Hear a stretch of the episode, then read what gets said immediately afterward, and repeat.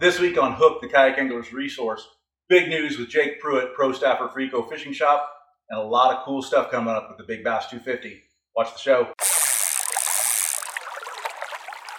Jake, welcome to the show, buddy. Glad to have you. Glad to be here. Jake, you've been a pro staffer for the full year for Eco Fishing Shop. Glad to have you on the show. You know, we always get some of you guys on here and kind of talk about where you started off, what do you like to fish, what got you into fishing? Honestly, a friend of mine and I kind of just got into kayaks, and we were messing around. We really didn't fish, but we decided we were going to try to fish. And then we started catching fish pretty decently out of kayaks, and we were like, well, let's try to do some tournament fishing. And it exploded from there. We did like 19 events our first year. Like, we were always on the water. Wife was getting ready to divorce me. I mean, it was rough, and but it was fun. Learned a lot. So I think it was mainly just like, hey, let's just get out and get on the water. And then it turned into, hey, let's do this competitively. You know, the competitive side came out, and it was like, I can't just do this for fun. We got to do this and see if we can stack up against some other people. So I'm always interested to ask people what was your first kayak, and how was that for you? I got first I started out with borrowing somebody's 10T, Ascend 10T, and then decided that was good enough, but I needed something a little more stable, so I got the 12T. That was great. I paddled it for a long time, and decided that I wanted a motor. So cheaply kind of rigged up a motor on it, and I was hooked from that point. Having a motorized kayak at that point really opened up the abilities. It wasn't so much now I got to go work after work to paddle across the lake to go do this. It was fun, and there was no limitations at that point. So from there, it just snowballed. I had to make a new rear-mounted trolley motor setup, you know, with your foot controls, and this is all on a $500 Ascend, and it worked great, and it still works great. It's sitting at the house all ready to go, but I got an opportunity to get a different kayak, so I moved away from it and got into something a little more tournament ready. Yeah, it seems like across the board, it Ascend's one of those stepping stones for guys, and it's easy to get into, easy accessible. It seems like those guys that had an Ascend, they always go to that next kayak, so you can find a used one or whatever. And nothing against Bass Pro or Ascend. I mean, they're a decent kayak, but they're very limited in what they can do and cannot, and stability and whatnot. But I do the same thing. I was in Ascend when I first started, and that's what got me into Travis as well. 128T. Yeah. Yep. Oh gosh, those are a barge. Barge. Yeah. Yep. I still have some back issues. But yeah, man, talk to us, as far as once you got out of the Ascend and you started tournament fishing and all that, what was that experience like? What encouragement would you give to guys that are looking to get into tournaments and competing? Don't be afraid to get started. Everybody starts somewhere. I guess the biggest thing that's a turnoff is you see these guys putting up 100 inches during a tournament, catching massive bags during your tournaments, and you want to stack yourself up against that person. That person came from boat fishing for 10 years or has been fishing since they were 8 with their dad on boats doing tournaments. You're comparing yourself to a whole nother league of people. Quit comparing yourself to other people. Just everybody gets started somewhere.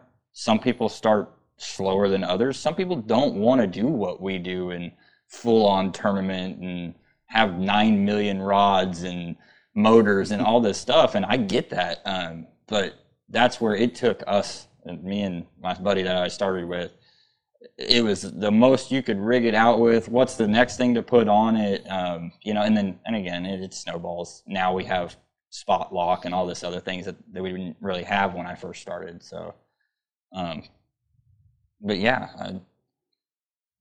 So Jake, just today, we actually will be loading it up here soon. Jake has been in Old Town Predator for quite some time, motorized kayak, but Eco Fishing Shop's been gracious enough to put him in a new Jackson Knarr, wanting him to represent the brand, so you're now a Jackson man. I'm now a Jackson guy. So pretty excited about that? I am excited. Actually, when I first started out and we were paddling, Jackson really got our attention. I say we because I fished with my buddy. I didn't go fishing unless I fished with him, but he ended up with a Jackson, and we were both like, wow, look at the quality. I mean, when you compare the Ascend to a Jackson, the quality was just unreal. The stability was unreal. I mean, everything about it was just like night and day difference. And we both hung with that. We were both like, I really like these Jackson guys. They're a smaller company. They're made in the United States. They're just out of Tennessee, so they're not far from us. It just, everything was like, it was perfect for what we were looking for. And then we got into this motorized stuff, and Jackson didn't really catch on with all that. They were still in the let's float down the river stage, and that's great. And they did a, they had a great market there. But I think they, this, you know, last few years, there's a huge market stepping out there for tournament fishing. So they wanted to get in and join in on it, and they've come out with a pretty good product. I'm excited to get on it and fish it and see how it does. Yeah, we'll follow up with you later on down the road, kind of see how that boat progresses and how you progress as a fisherman. Yep. In that boat. What bodies of water, what are some of the favorite bodies of water that you have, and some of the different places that you fish? Man, I started out on Stockton and only fished Stockton, and then and that was because it's a comfort zone thing. I moved into Table Rock because I hated it. Honestly, it drove me to be a better kayak fisherman, because every time I went there I struggled, and instead of struggling and saying, nope, I'm never going to go there again, I'm going to go to my comfort spot, I said, I'm going to fish that place until I'm good at it. And I'm not saying I'm good at it now, but I'm a lot better than I once was. And I learn something new every time I go there. But I would say my main places to go will be Table Rock, Stockton, and then our local little smaller lakes. Those are always fun to go beat up fish. You guys try to make these big, you know, weekend events, and that's fun. But, man, it's more fun to get off work at 5 o'clock with the kayak in the truck and just go hit your local spot for a few hours. So I'm looking forward to that.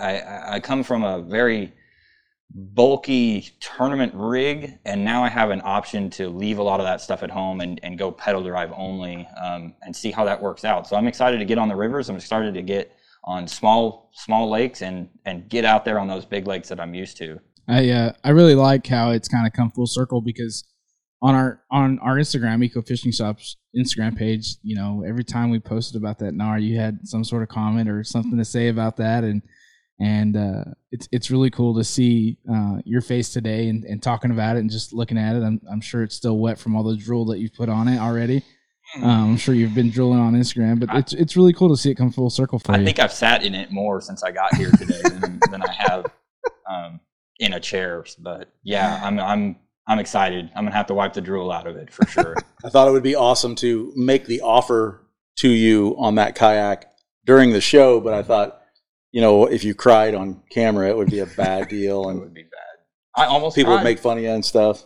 Travis called me last night at 9:30 to confirm this, and I couldn't answer my phone fast enough. I had a feeling I knew what he was calling for, but man, I didn't sleep at all last night. I was ready to get here today and get it loaded or get an idea of how we're going to rig it. We've spent hours today just standing around it and talking about it and what we're going to do and what I need. And I've got a stack of stuff down there that we got to rig up on it. So I'm excited to get it home and start rigging on it and see where we can go from here. Hopefully you can get it by next tournament. I'd love to see that thing in the water competing. It's going to be exciting to watch you moving forward. So speaking of that, do MoYak and you know, All American, some different kayak tournaments that, you know, regional stuff and some beyond regional that you do. How's that been going for you this year? To be honest, it's been a struggle compared to last year. Last year seemed to come easy. I was kind of upper pack last year, sometimes top 10. This year, life kind of changes things. You're a little too busy and you don't have as much time on the water. So it's been a struggle trying to balance time on the water and time at home and time at work, that I didn't do so well last year. But with that, it's made me try to be a better angler in the short times that I had. So it started out slow, and it seems to be building up as the season goes on. I seem to get a lot more comfortable as the season goes on, and kind of get on those bass a lot quicker, now than I was at the beginning of the season. Just finished up at 6th place at our last tournament, so happy sitting there. Hopefully that's a nice build up into Palmy, so. Bull Shoals. Yeah. Northport before that. Do you do mainly MoYak, or do you step into any All-American, or now that you've got the pedal drive, Any thoughts on doing maybe a Hobie event? So I've always kind of looked up to those guys that were doing more national events. Never really thought it was my scene. So I stuck with MoYak. MoYak's my comfort zone. I have reached out this year, and I've done some smaller tournaments here and there, kind of guys that aren't in the main circuit, just to kind of get some more time fishing. But honestly, next year I'm hoping to maybe do a few more events than I did this year. This year I took a lot of time off. I did the river event my first year, and I didn't do any river events this year. I did very well in the river event last year. Last year I actually qualified for the championship because of the river series. So I'm hoping maybe next year that not just with the boat but with Eco that we can move forward and do a lot more events. Maybe branch out to some of those more national events. Whereas I've really stayed comfort at home with this MoYak series. So yeah, I think that's what we're hoping with Eco is that we can get Jonathan's in the PA14 and he's got the motor too.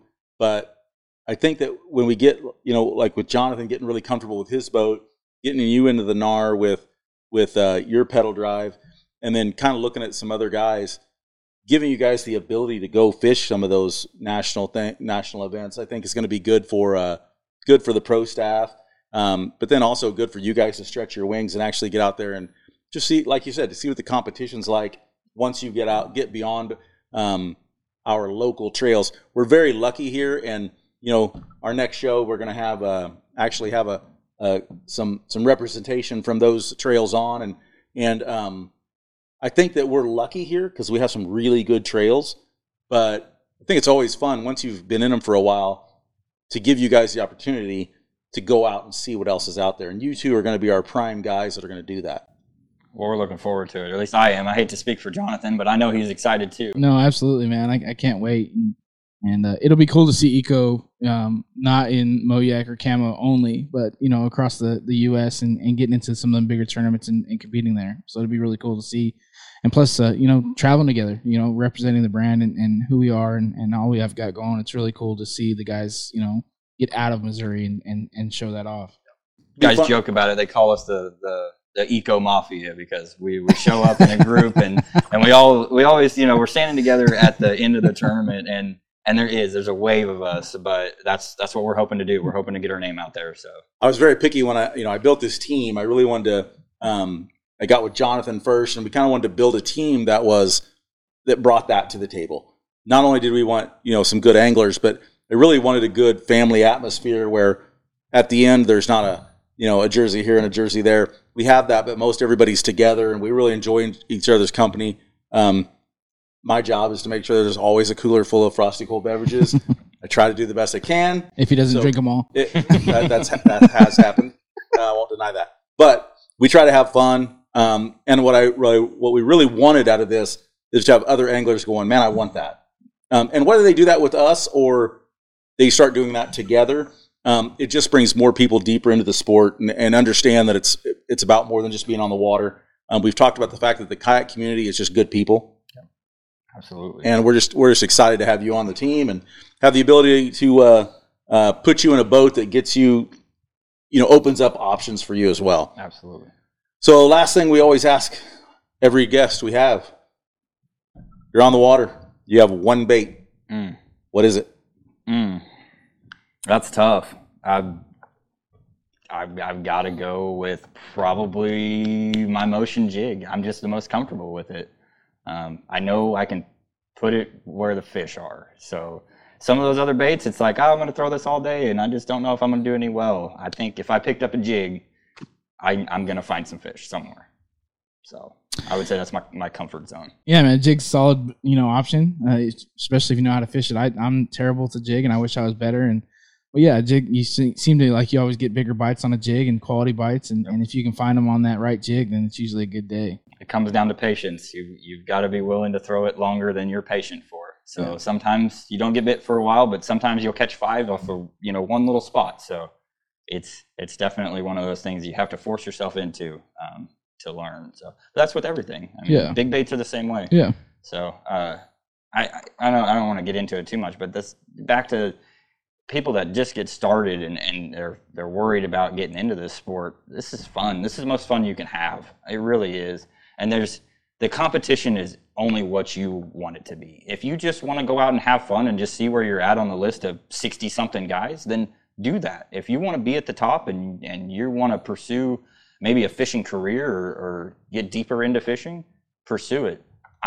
I'm that guy. I mean, here, I just started a few years ago. So if that gives you an idea, you want something hard enough, you want something bad enough, you're going to work hard enough to get it. So, you know, and we've talked in our past podcasts, you know, and it's a very good point you bring up, that we've told guys that even if you do not have any interest in becoming a competitive angler, go do a tournament. Yep. Because you will leave there with fishing buddies. Mm-hmm. You will leave there with other guys that are like, you know, hey, just meet me down here on Wednesday.